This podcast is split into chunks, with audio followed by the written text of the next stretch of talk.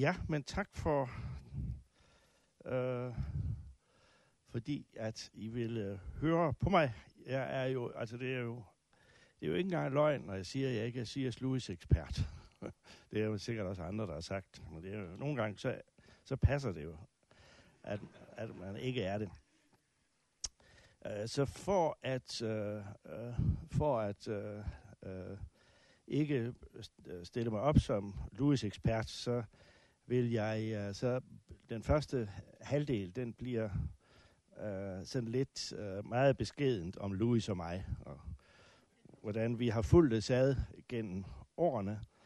Uh, og så slutter jeg af med, sådan bliver det lidt vanskeligere, det bliver formentlig efter kaffen, der skal I lige se nogle uh, prøver på hans, uh, hans, den måde, han skrev om litteratur på, fordi det er, det er faktisk ganske vanskeligt at læse uh, Lewis' uh, litteraturteori. Uh, selv, uh, må jeg sige, for mig som er uddannet i engelsk, så er det faktisk en stor en opgave.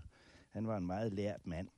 Men det vil jeg godt begynde med, og det har I sikkert, det er sikkert allerede, uh, uh, noget af det så bliver nogle gentagelser, men uh, jeg har den måde, at øh, der er sådan set fire forfatterskaber, og det har jo sådan så været delt op, som skal vi så prøve at se, altså, hvor vi kan samle lidt.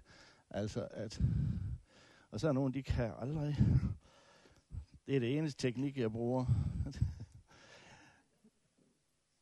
det er, altså der er hans, hans lyrik, som man nok på engelsk ville kalde verse og ikke poetry. Altså hans tidlige, han begyndte jo som lyriker i 20'erne og 30'erne, og ville egentlig gerne have været øh, forfatter til fortællende digte. Det mislykkedes, som I måske ved, der er ikke ret. Der var ingen, der læste i samtiden, og øh, han var en mislykket øh, poet, fordi den måde, han skrev på, var fuldstændig ude af trit med den måde, man jo skrev på på det tidspunkt. For I kan forestille jer, at det var det tidspunkt, hvor alle var modernister, og så var der altså en lille, sådan en lille verse her, for han, en lille, han blev, blev fuldstændig overset og kunne slet ikke øh, øh, skrive på den måde, som man var begyndt at skrive på i England i 20'erne og 30'erne. Så det var hans første sådan mislykkede, mislykkede forfatterskab, som, og det, ved han også, det vidste han også godt, at han fandt ud af, at han ikke skulle være digter. Hans næste forfatterskab, det kommer så langt senere, som er sådan på en måde en videreførsel af hans øh, lyriske, eller hans episk narrative forfatterskab. Og det er så, da det begreb fantasy dukker op, øh, især i efterkrigstiden. Ordet er selvfølgelig ældre, det har I allerede hørt om, altså denne fantasy-bølge, men igen må man sige, at skulle lave den samme tegning, fordi nu er vi fra, det var som bekendt fra 1950 til 56, hvordan så det litterære klima ud i England i 50'erne lige efter krigen? Det var ikke modernisme med, at alle var antimodernister, så, så han kunne så til at have allieret sig. Det var vældig vendt mod alle dem, der skrev på den her måde. Øh, øh, men de var neorealister. Altså det var nyrealister, neorealister, eller hvad vi skal kalde dem. På engelsk hed det The Angry Young Man, altså det var øh, øh, skrev på en helt ny måde. Først og fremmest et opgør med modernismen, og igen kom, man kan sige, var Lewis og Tolkien helt forkert på den. Det var, øh, det var, der var mange af disse neorealister, som jo øh, gik til timer på øh, Cambridge på det tidspunkt efter 54. Så igen skal I forestille så fantasy, det var sådan en lille ting, der i 50'erne blev fuldstændig overset, øh, og det gør det.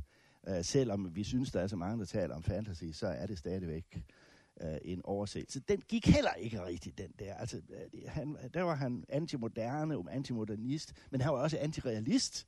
Så det duede hverken modernismen eller realismen duede, så han kom også forkert. Uh, nu er alle de her neorealister glemt, men hans fantasy, den bliver jo husket, men det har der jo en anden årsag til, den skal jeg nok komme tilbage til. Så er hans tredje forfatterskab, det er så det er apologetiske, og det har I så hørt om. Det interessante ved det, ved det er, at uh, her var han for en, på en mærkelig måde i overensstemmelse med tiden. For uden radioen ville han ikke være blevet den apologet, som han var. Så var der pludselig altså et masse medium, der hjalp ham frem fra den øh, ukendte tilværelse, som han havde dels på Oxford og senere på Cambridge. Han blev en offentlig figur. Han blev en mediefigur. Han blev en mediehelt. Det var noget af det værste, man kunne være, hvis man skulle ansættes på Oxford eller Cambridge. Så igen skal vi sige, igen, så tilhørte han, fordi han var masse medie, masse medie, men et mindretal. Og det var formentlig en af grundene til, at han ikke fik sit professorat på Oxford, fordi dels havde han skrevet fra helvedes blækhus, den var de meget sure over, øh, og dels var han forkendt i radioen. Og det var meget almindeligt i 50'erne og 60'erne, at de folk, der var kendt fra BBC, de fik ikke stillinger. Det var meget berømte det. Fordi dengang var det flovt at formidle. I dag, der skal vi, selvom vi ikke får noget point for det. Men altså, jeg får jo point for at stå her, det må I huske. Og så er der den sidste del af forfatterskabet. Det er altså den, jeg skal tage mig af, og det er faktisk meget præcist, der stod i programmet, som jeg ikke skrev. Han er litteraturforsker. Han var faktisk litteraturforsker, altså det, man på engelsk kalder scholar. I modsætning til noget andet, man også kan være, nemlig litteraturkritiker, critic. Det blev han, da han kom til Cambridge. Der forsøgte han sig på at lave criticism, men han var scholar, og det var han Øh, det, er det, han, det var det, der var hans, så kan sige, hans egentlige øh, område. Øh, det var scholarship, altså det var litteratur, teori, eller øh, måske kunne vi kalde det mentalitetshistorie, eller, eller, eller tidshistorie, eller hvad nu man vil kalde det. Det var ikke, fordi han var, øh, han analyserede ikke ret mange digte på den der måde. Det, der var hans, det, der var hans område, det var litteratur før renaissancen. Det var altså i høj grad litteratur fra det 15. og 16. århundrede, og det er jo ikke lige den slags, vi ligger og læser om aftenen. Så det var altså en form for litteratur, som ikke mange uden for universiteterne var bekendt med. Og det er det, jeg siger, det er meget vanskeligt at øh, redegøre for hans litteraturforskning, fordi stort set vil jeg, uden at fornærme, jeg tror, at der er ikke ret mange, der kender ret mange af de øh, forfattere, han skrev om, der selv på, i samtiden mange af disse øh, forfattere, som, som der ingen, der kendte. Men det, jeg skal komme tilbage til, det passede meget godt til det sted, hvor han var, nemlig Oxford, og til den måde, man øh, bedrev øh, litteratur, videnskab på Oxford Universitet i øh, 20'erne og 30'erne og 40'erne, det passede det meget godt at have, øh, fordi der man læste stort set ikke moderne litteratur, og med moderne litteratur menes litteratur efter Shakespeare det var, og det var uh, man, meget vigtigt, så det passede han meget godt, og der passede Tolkien jo også fint uh, ind i dette uh, Oxford-miljø.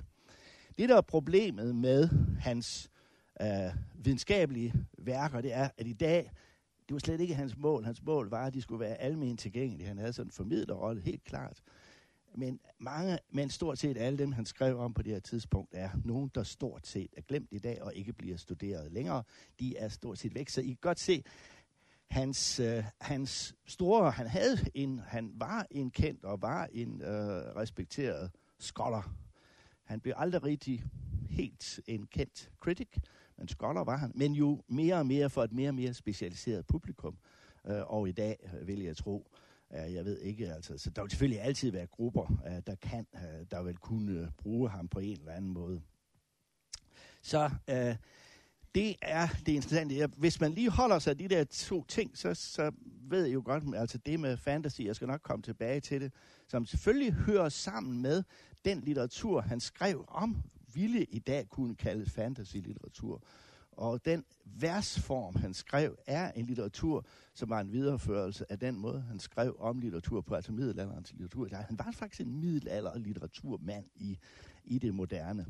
Grunden til, at øh, fantasy så bliver så populært, øh, og jeg skal nok komme, det er lidt vanskeligt at sige, hvornår den der store udbredelse kommer, men det har jo så i gør, meget at gøre med computerspil. Altså, der er jo ikke noget, der passer så godt til computerverdenen, som netop Tolkien og C.S. Lewis, altså Narnia. Altså, der er meget at gøre med, at det igen er massemedierne, altså nogle nye medier, ikke så meget bogen, som det er øh, fjernsynet og computerspillet, som har båret de der nye frem, fordi der er jo en mærkelig forbindelse mellem dette meget moderne medium, computerspillet, og middelalderen. Altså hele middelalderspillet, hele den der genopdagelse af middelalderen, har nok noget at gøre med uh, computerspillets meget mere sådan forenklede måde at se tingene på. Så det kunne man godt sige meget interessant. Altså nok var han moderne Tolkien, mente jo ikke, der burde køre biler i Oxford. Øh, og, og nok var de begge to øh, imod maskiner og antimodernister og ville drømme sig tilbage til, til, til et gammelt England. Men alligevel er der det der interessante paradoks, at uden meget moderne medier ville de ikke have været, øh, fået den status, de har. Det var sådan lidt en øh, oversigt over de fire elementer, som der er hos, hos Louis, øh, og forskellige dyrker, så er de der forskellige, der er ikke ret mange, der dyrker hans øh, digte og har læst dem. Øh, så kommer mit øh, anden afsnit, det bliver så lidt der om mig og Louise, hvordan jeg i det hele taget kom til at øh, beskæftige mig med at kende ham. Ja, der skal vi jo tilbage til Hirtshals, øh, hvor min far var præst før Højlund, og han havde en bibelkreds, hvor de læste fra helvedes blækhus af C.S. Lewis. Så der har de altså siddet rundt om i de små hjem i Fyns Gade, og, hvor det hedder at læst Lewis. Og det var faktisk den måde, jeg først opdagede Lewis på. Så forærede min far mig, da vi fik børn, øh, første bind af Narnia, som udkom på Frimods forlag. Øh, så det var sådan virkelig intermissionslitteratur, Narnia dengang. Øh, det var så kun missionsfolk, der læste Lewis. Det er det jo ikke mere. Uh, så det var den måde, jeg altså uh, først uh, stødte på uh, Louis uh, og Narnia på. Jeg læste det ikke selv der, men det gjorde jeg så senere for mine børn. Så begyndte jeg jo at læse engelsk her i Aarhus uh, i 67, uh, og uh, så kendte jeg jo allerede Louis. Og, men der var jo en anden meget berømt kritiker på det tidspunkt uh, i Cambridge, hvor der også Louis var, er det, er det til at viske ud med jer? Og han hed Livis. F. A. Livis. Og jeg blandede dem tit sammen, de der to. Louis og Livis, det var tit svært at finde ud af, hvem det nu egentlig var. Det var altså, jeg var ikke helt klar over, hvem der nu var. For jeg kunne ikke rigtig forestille mig, at Louis var litteraturkritiker, for jeg kendte ham jo kun som apologet og som Narnia-forfatter. Men altså Louis F.A. Livis var den store mand i 50'ernes engelske øh, litteraturteori, og ham øh, øh, begyndte man. Nu må jeg, nu må jeg undskylde, kommer en helt, helt, helt, helt del navne. Øh, så var der en, der hed Tilliard. I-M-W. Tilliard. Og så var jeg i Cambridge. Nu er vi altså i Cambridge. Og det er meget vigtigt, om det er Cambridge eller Oxford. Det er meget, meget vigtigt. Og hvis man ikke forstår modsætningen mellem Cambridge og Oxford, så er det svært at forstå også mange af de ting øh, omkring Luce. Så den allerførste bog, vi skulle læse, når vi skulle læse uh, Shakespeare, det var E.M.W. Tilliards. Det var en bog, der hed The Elizabethan World Picture, altså hvordan så elisabetanerne, hvordan så man i renaissance, det var ikke et ord, man brugte på det tidspunkt, hvordan så de verden. Og den opdagede så Tilliard, og så kendte jeg jo Louis, og så fandt jeg ud af min allerførste bog om Louis, det var en diskussion mellem Louis og Tilliard, mellem Oxford og Cambridge. Den hedder A Personal Heresy. Og der kan I se Tilliard og Louis, øh, og som først skrev et angreb på Tilliard. Øh, vi skal nok se, hvordan han angriber ham for lidt senere. Øh, og øh, så øh, svarede Tilliard, og det blev så til en hel bog, som altså kom der. Så det var så mit første møde med Louis og Tilliard, fordi øh, som, øh, for, som på det der tidspunkt. Det var altså på det tidspunkt, at der var noget, der undrede mig uhyre meget, da jeg så læste den her øh, bog, som jeg kan se har kostet 7 kroner og 40 øre. det, der undrede mig meget, meget ved den der bog, det var, at det, som Levis, nej, slutter, Louis sagde om, øh, det han anklagede Tilliard for, det var, øh, bare lige for at sige det meget, det var, at Tilliard læste Miltons digte, det handlede meget om John Miltons digte, fordi det er der ikke så mange, der diskuterer det, men det gjorde man vildt på det her tidspunkt. Poetansk John Milton, Paradise Lost, som også... Uh, det, som Tilliard læste, det var, at han læste, han læste uh, Miltons digte som et udtryk for Miltons personlighed. Altså som et udtryk for, hvad Milton mente. Der gik, det var det, det var det første, som Louis gik kraftigt imod, det var, at et digt er ikke et udtryk for, hvad digteren tænker, mener eller føler. Det var det, han kaldte det personlige, det personlige kætteri. Det var et kætteri at tro, at det var et udtryk for Miltons personlighed. Hvem sagde nøjagtigt det samme på akkurat samme tid? Det gjorde T.S. Eliot. Og T.S. Eliot, og det, kunne jeg ikke, det jeg ikke kunne forstå, det var, hvorfor skælder Louis altid ud på T.S. Eliot? Og det gør han. De mødtes til allersidst, hvor de var i en øh, kommission om øh, en revision af bønnebogen, men det er nu langt, langt, langt senere, hvor de var, havde en middag sammen med deres respektive nye koner. Øh, uh, Eliot var jo det helt store navn, især i Cambridge. Uh, og det var Eliot, så var, vi kan sige, den uh, store modernist, som, uh, og alle, som alles efterlignede, eller vis uh, teorier, alle skulle uh, uh, efterkomme. Og uh, Eliot havde på samme måde det, som kaldes altså den the impersonal theory, altså den upersonlige impersonal theory. Og det, har, det havde Louis også, og jeg har endnu ikke rigtig, jeg har ikke rigtig kunne forstå, fordi man kan simpelthen læse den her som et dårligt plagiat af Eliot, men samtidig er det et angreb på ham. Øh, øh, og øh, den der modsætning mellem Eliot og Louis er i for sig meget interessant. Altså det var jo på grund af, at man skrev, alle ville skrive ligesom Eliot, at det var derfor, at Louis ikke kunne komme frem på det der tidspunkt. Eliot var så den store modernist, Øh, øh, og er det jo stadigvæk. Og han var jo så også øh, anglokatolik, øh, øh, og øh, det var Louis jo ikke. Han øh, var jo på det måde stadigvæk en god protestant. Altså, øh, så, øh, så det, det var ikke fordi, de var, jeg kan sige, det var ikke så fordi den ene var kristen, og den anden ikke var, at der var den her animositet imellem dem. Men jeg har aldrig, det, jeg har aldrig helt forstået den der voldsomme modstand, der var øh, mod, øh, mod øh, Louis på det her, øh, mod Elliot på det her tid, tidspunkt. Det var så øh, Elliot, som jeg, øh, grunden til, det var så ham, jeg var mest optaget af, da jeg læste engelsk. Og det er jo klart, at når jeg var optaget af Elliot, så måtte jeg derfor sige, jamen så er Louis ikke lige min mand. Jeg kan simpelthen ikke bruge ham, fordi øh, alt, hvad han siger, det er vendt mod den måde, som Elliot øh, tænkte på. Så jeg vendte mig meget mere mod Øh, uh, Cambridge-linjen øh, uh, øh, inden for den måde, vi læste på der i begyndelsen af 70'erne. Men så var der noget andet, som, hvor jeg så stødte på de her folk igen, så jeg stødte på dem hele livet igen. Fordi noget andet, vi skulle også, når man begyndte at læse engelsk, det var, at man skulle læse old- og middelengelsk. Det er der ingen, der kan mere, altså oldengelsk. Og så skulle man alle sammen læse det digt, der hedder Beowulf eller vi skulle læse 500 linjer af det. Det var også hårdt.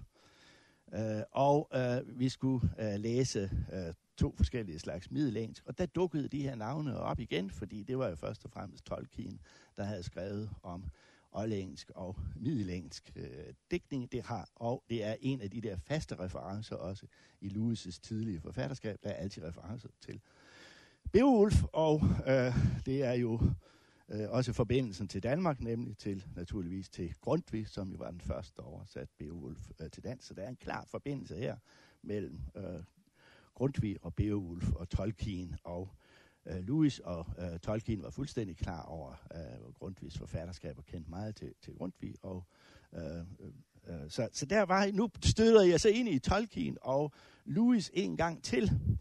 Fordi så var der jo det så heldigt dengang, at der skulle vi jo der skulle vi også læse en, der hed Chaucer, det er altså middelalderens 1400, det er ham, øh, skrev noget, der hedder Canterbury Tales, og så skulle vi læse Spencer, så skrev et langt digt, der hedder The Fairy Queen, og så skulle vi læse Milton. Og så skulle vi læse Shakespeare, men han betyder ikke ret meget for Louis. Jeg mener ikke, nu har jeg selvfølgelig ikke læst alt, nu er jeg ikke to, jeg har ikke læst alt af Louis, men de her fire, de er hjørnestenen i Lewis' forfatterskab. Er især Spencer, som han hele tiden vender tilbage til Milton, han skriver om. Chaucer, som han også ny læser. Og det var jo heldigt, fordi den der kanon af de her, især de her fire-fem forfattere, det var faktisk Oxford-kanonen. Det var ikke noget, de læste i Cambridge. Det var noget, de læste i Oxford, der hvor Tolkien og Lewis kom fra. Uh, og så kan I godt se, det er jo en af grunden til, når de her i dag stort set ikke sandt, er forsvundet ud af den. Det var det enhver dansk-engelsk lærer kunne disse fire forfattere udenad. Det skulle vi alle sammen op til eksamen i. I dag er der ingen engelsk lærer, der kan de her fire forfattere. Det vil sige, at det bliver meget vanskeligt for dem jo også for, for øh, kommende generationer at læse uh, Lewis' uh, litteratur, og litteraturhistoriske forfatterskab, fordi det handler om diskussioner med de her fag og de uh, hvad kan sige, tolknings øh, debatter, der var især om Milton på det her tidspunkt. Og det sjove er det igen med Milton, John Milton, at hvem kunne ikke udstå Milton? Det kunne Eliot ikke. Altså angreb Miltons øh, for at have ødelagt engelsk poesi. Øh, så så, så, det, det har, så når de beskæftigede sig så intens med Milton, så har det også noget igen at gøre med det, den store indflydelse, som Eliot havde på samtidens øh, måde at øh, tænke på. Det kan man slet ikke øh, øh undervurderer den, hvor meget han har øh, bestemt for øh, den. Øh, Eliot beskæftigede sig ikke med de her tre overhovedet, og heller ikke så meget med Shakespeare, som han heller ikke betragtede som nogen stor forfatter. Hamlet sagde han, it's obviously an artistic failure. Og det var jo det var flot at sige af en mand på 23, og folk troede på det. Altså, folk gik med på den der idé om, at Shakespeare faktisk ikke var særlig god øh, på det her tidspunkt. Øh, noget andet, som også det der, alle de der, både Cambridge-folkene og Tilliard og Eliot, den der upersonlige teori, heller ikke brød sig om, det var fortællinger. Det narrative. Altså alt, der havde med narrativ at gøre, det var dårlig underholdning. Det var for børn. Så der var også en voldsom antinarrativ, og derfor kunne man simpelthen, bare det at skrive et fortællende digt, var nok til ikke at blive regnet for noget. Så I kan også se, på mange måder har Øh, øh, Tolkien og øh, Lewis kæmpede imod mange ting, men jo ikke i Oxford, hvor de jo netop følte sig meget, meget fint til rette, fordi der skulle man, og det skal man den dag i dag. Hvis man læser i Oxford, skal man stadigvæk læse Beowulf. Det skulle man, det skal man øh, tænkt. De gjorde faktisk et enormt godt, øh, både Tolkien og øh, Lewis, Lewis for at øh, nylæse Chaucer, og Tolkien for, at man skulle læse Beowulf som et digt, han skrev berømt essay 1936 om Beowulf og kritikerne, fordi den måde, man læste disse meget gamle forfattere, det var bare som sprog, det var bare for at, for at lære sproget, for at lære oldensk og middelensk, så skulle man altså sidde. Det skulle, det skulle vi også i Danmark på det her tidspunkt, da jeg læser. Stadigvæk skulle man bare læse de der forfattere, fordi man skulle øh, finde ud af, hvordan verberen var bøjet, eller hvilke kasus. Altså, øh, det, var i. det både Tolkien og Lewis prøver at gøre, det er at befri dem fra sprogfolkene, fra filologerne, øh, som dræbte interessen for de her folk. Og vi har faktisk et eksempel i Danmark på en, der forsøger at gøre det samme, nemlig Bertel Hård storebror, der hedder Andreas Hård, der skrev en udmærket bog om Beowulf, der hed The Appeal of a Poem, som både handler om Beowulf og om Tolkien. Han var faktisk en af de første til at skrive i det hele taget akademisk om Tolkien i verden, vil jeg tro, Andreas Horter i gang 70'erne. Men det var jo så for at gøre, gentage, hvad de havde gjort med de ældre forfattere, for at de ikke skulle ryge helt ud. Men så kom, øh, øh, så kom øh, udvidelsen af gymnasiet, så kom censorerne og sagde, alle det der pjat, altså det var ikke noget, det var ikke noget, Helle Sander har fundet på, det der, det kan ikke betale sig, sagde de så, ud med alt det der. Så det var faktisk gymnasielærerne selv, der ville have alt det her. Så, okay, så skrottede vi det hele øh, i løbet af 70'erne, øh, øh, og så øh, kom det jo så mere til at ligne Cambridge øh, øh, alt sammen. Øh,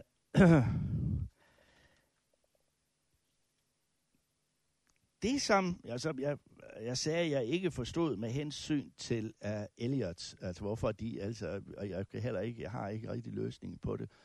Uh, altså, de var stort set interesseret i det samme ting på samme tid. Og det mange af dem gik op i på det her tidspunkt, det galt også. Elliot, det var Grals legenden. Den legende om, at den hellige Gral endte i England altså kom, at Josef af Arimathea kom til England med gralen. Og den altså har været der øh, siden. Øh.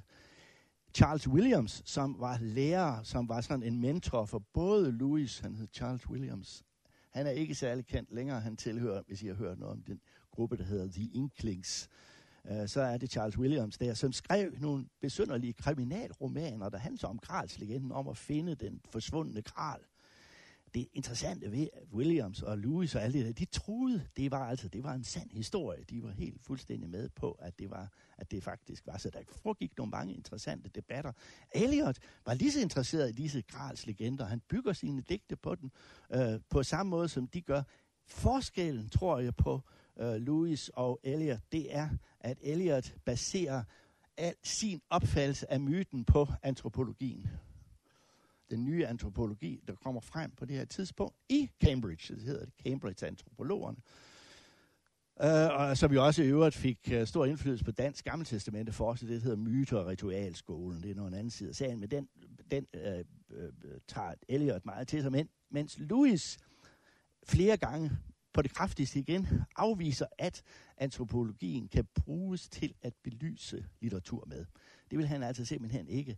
Øh, så det stod han meget kraftig afstand for. Så det kunne altså være en af tingene, som gjorde, at de ikke kunne, uh, kunne uh, samarbejde. Altså, uh, eller også så var det bare det, at Louis stod i skyggen af Elliot. Det ved jeg ikke, om det er så menneskeligt.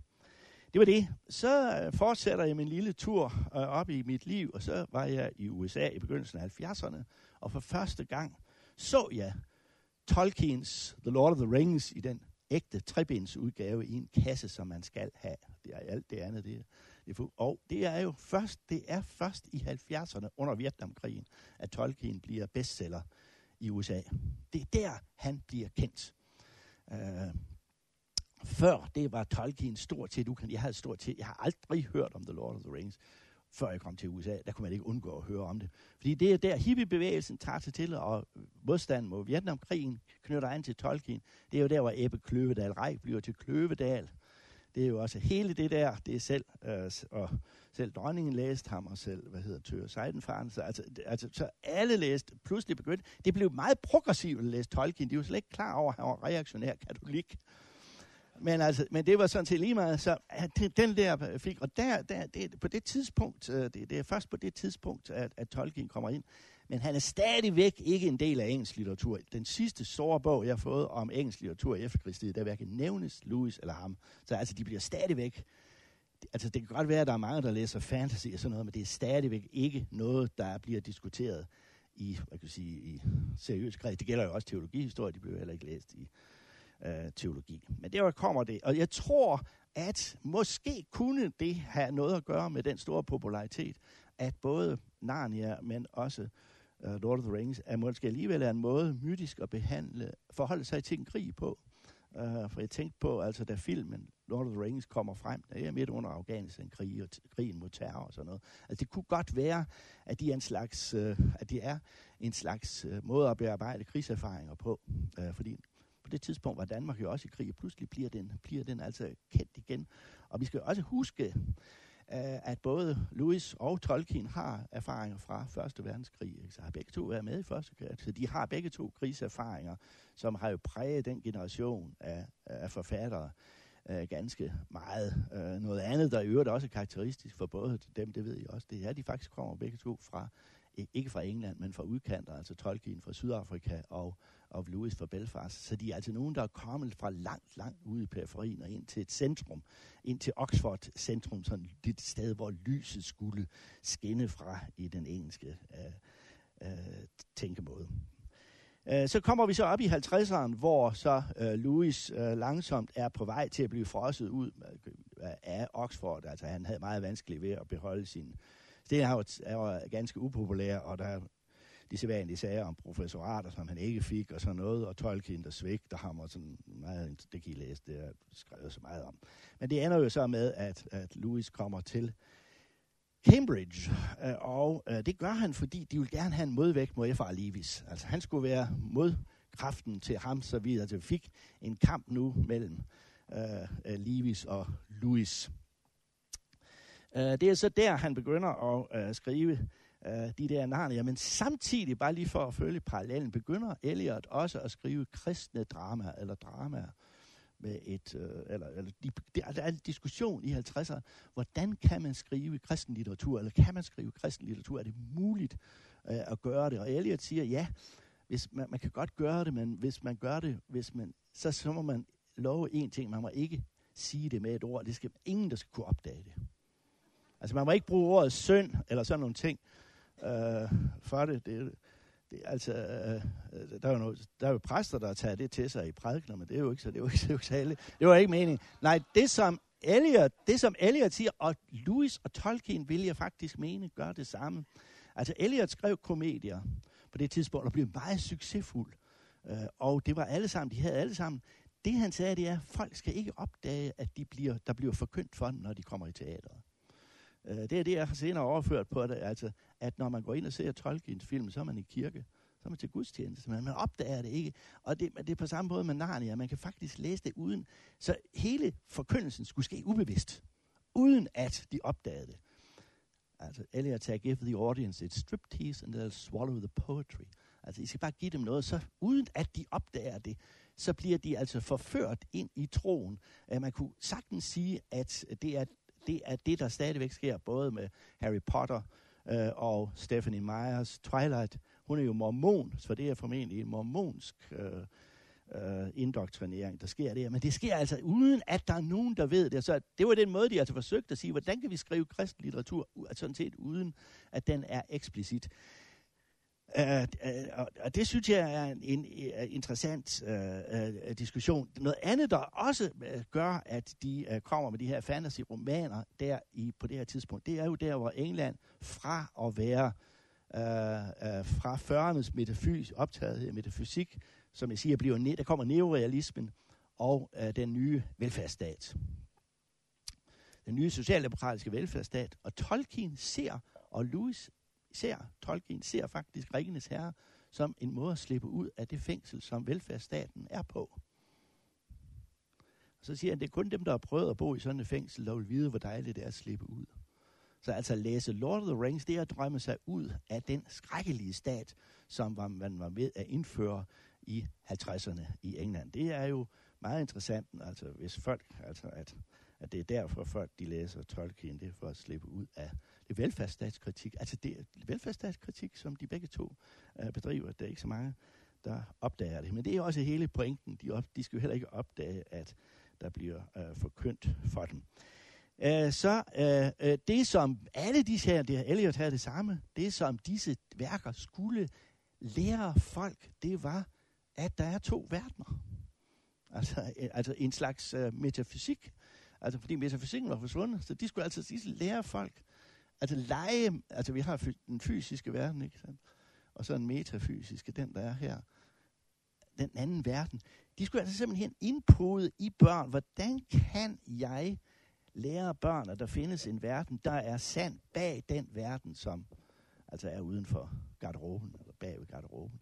Altså at, at der er en anden verden. Så altså det man gør i de der, det er, at man leger metafysik, for så senere at øh, blive metafysiker og metafysik i klassisk øh, forstand, som en ikke i Løstrups forstand, men i klassisk forstand om, at den sande verden er ikke den verden, vi er i, for den verden, vi er i, den vi er faldet ned i, men den verden, vi kommer af, øh, det er den, den, den, den anden verden. Så det var altså det, det var en oplæring i metafysik, øh, øh, man, altså, øh, øh, som, øh, som de var i gang med. Og det kunne man, og det var den eneste måde, man kunne gøre det på i 50'erne, var jo på den her måde, fordi det, der så blev den dominerende filosofi i 50'erne, det var det, der hedder den logiske positivisme, og det var jo den, der angreb Louis så hårdt, så han jo havde en pause på 10 år, hvor han ikke længere kunne skrive kristen apologetik. Altså hvis der var noget, der fik smæk, så var det jo The Problem of Pain og Miracles, Mirakelbogen, og, og fordi, øh, fordi han jo der forsøger at øh, med fornuftens hjælp at øh, øh, for, øh, for at bevise Guds eksistens og kristendoms sandhed. Og det skal jeg altså love for, at han fik så mange smæk for. Så han faktisk holder op, og øh, går der 10 år, så kommer en kort bog om salmerne, øh, som i øvrigt er en fremragende bog, men det er en helt anden ting. Men altså, han, han må simpelthen holde op. Han var filosofisk set, øh, hæng, hæng, var han stadigvæk forblevet i en gammel sådan heliansk, postheliansk øh, og fornufts... Øh, måde at, at bruge fornuften på. Så fandt så ud af, så havde han så fantasien som det andet middel. Men mange gik altså imod ham i de debatter, der var i 50'erne. Så kom den, uh, nu kan jeg, når jeg det lige til, vi kan begynde på ham som uh, kritiker, så kom den narrative teologi uh, i Danmark, uh, mere end i England. Uh, uh, og, men mærkeligt nok, altså med Svend Bjerg og Jan Indhardt, hvad det hedder, mærkeligt nok øh, var der ikke ret mange af dem, der egentlig øh, blev interesseret i Louis og Tolkien. Svend Bjerg nævner ham nogle enkelte gange, men det var faktisk ikke de to forfattere, som man var interesseret i. Der kunne godt have været kommet en, øh, der kunne godt være kommet en, øh, en renaissance allerede blandt teologer for øh, Tolkien og Lewis, men det kom, altså, jeg bare konstatere, at de var opmærksom på øh, deres eksistens men øh, den kom ikke. Øh, så, øh, og så de aller sidste, altså de sidste par, de sidste 10 år, ikke, der må vi jo så konstatere, at der er både Lewis og Tolkien altså, er blevet en del af den store og massive fantasybølge, øh, som øh, stadigvæk er hos os. Øh, øh, med, altså også med Harry Potter-bøgerne.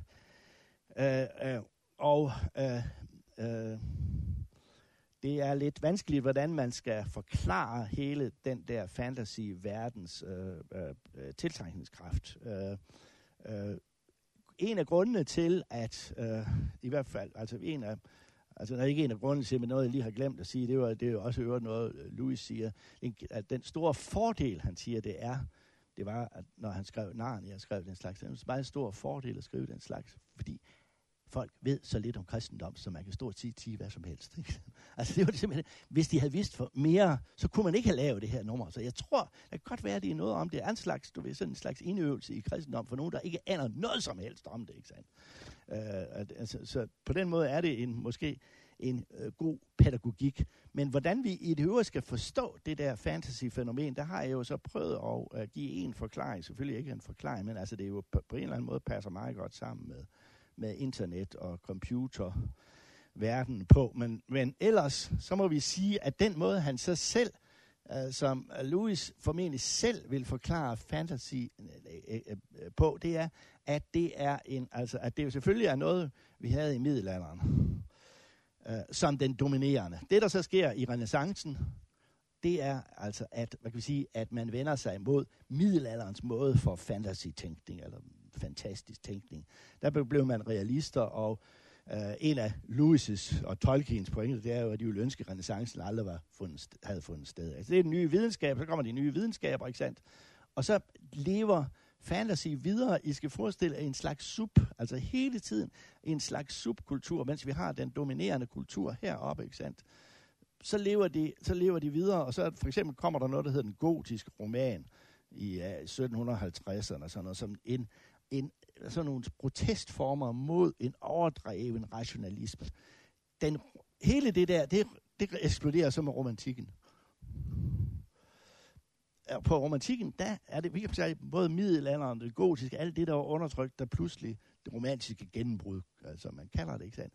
Så er det pludselig fornuften, der kommer herned og ligger rodet hernede under, ikke sandt? Men den kommer jo hurtigt tilbage igen. Uh, den, den, 50 år senere, ikke sandt, så, så dukker den ikke, og så kommer romantikken igen ned her, ikke sandt, og så, så får vi realisme og naturalisme, ikke sandt, og så ligger den her igen og, og murer hernede under, og der kommer rigtig, den rigtige fantasy frem i øh, slut Victoria-tiden, 1860'erne og 70'erne, med ham, som er Louis' mentor, George MacDonald, som han altså skriver meget om. George MacDonald det er mesteren, han skriver på det her tidspunkt. Ikke sandt? Og, og de her, det lever altså, I skal forestille det der fantasy, så dukker det altså, det dukker altså op her og der på, på visse tidspunkter, når, man kan sige, når trykket, når, man kan sige, der er, hvor, man kan sige, fornufttroen eller troen på fornuften og på videnskaben svækkes. Og hvornår gjorde den det? I de postmoderne 90'er. Så der er meget, der tyder på, at øh, det er, øh, fantasy er en slags postmoderne kritik af fornuft, fornuftsdyrkelsen og af rationaliteten og sådan noget. Og nu er den så forsvinde igen, fordi nu, dyrker, nu er man så vendt tilbage til, øh, til, øh, øh, til tiden før 2001. Så, så nu kommer det, nu, nu kan vi godt, fors, nu forsvinder det ned i jorden. Men, altså, men I kan godt se, det er Louis' pointe, det er bare, at der er simpelthen en form for litteratur, han har holdt i live, som har været der lige siden middelalderen. Det er sådan set hans hans hovedpointe, som så dukker op i forskellige former, og det kunne man godt kalde, øh, øh, det kunne man godt kalde øh, fantasy. Det aller sidste skud på stammen inden kaffepausen, det er jo så, at øh, den nye tidværelsesbevægelse har taget Tolkien og øh, øh, Lewis øh, til sig. Øh, så nu øh, kan vi jo se en forening af menighedsfakultetet og tideværv i fremtiden, Men, og med de samme kirkefædre, så det bliver jo ganske interessant. Nu er de jo ikke de er jo ikke eksistensteologer mere, de læser ikke Bultmann, så I kan, I kan bare roligt øh, tage dem i hånden, og så, øh, så vil der, Så det er meget interessant, det er meget, det er meget interessant at, at se, altså, øh, hvordan det er øh, skiftet. De eneste, der så ikke læser ham, det er vel grundvigianerne, men de er selvfølgelig også de fleste. Øh, så... Øh, så det er stort set nu altså en optakt, så skal I så prøve at få eksempler på, hvordan, når vi har drukket kaffe, men det er også heroppe, ikke også?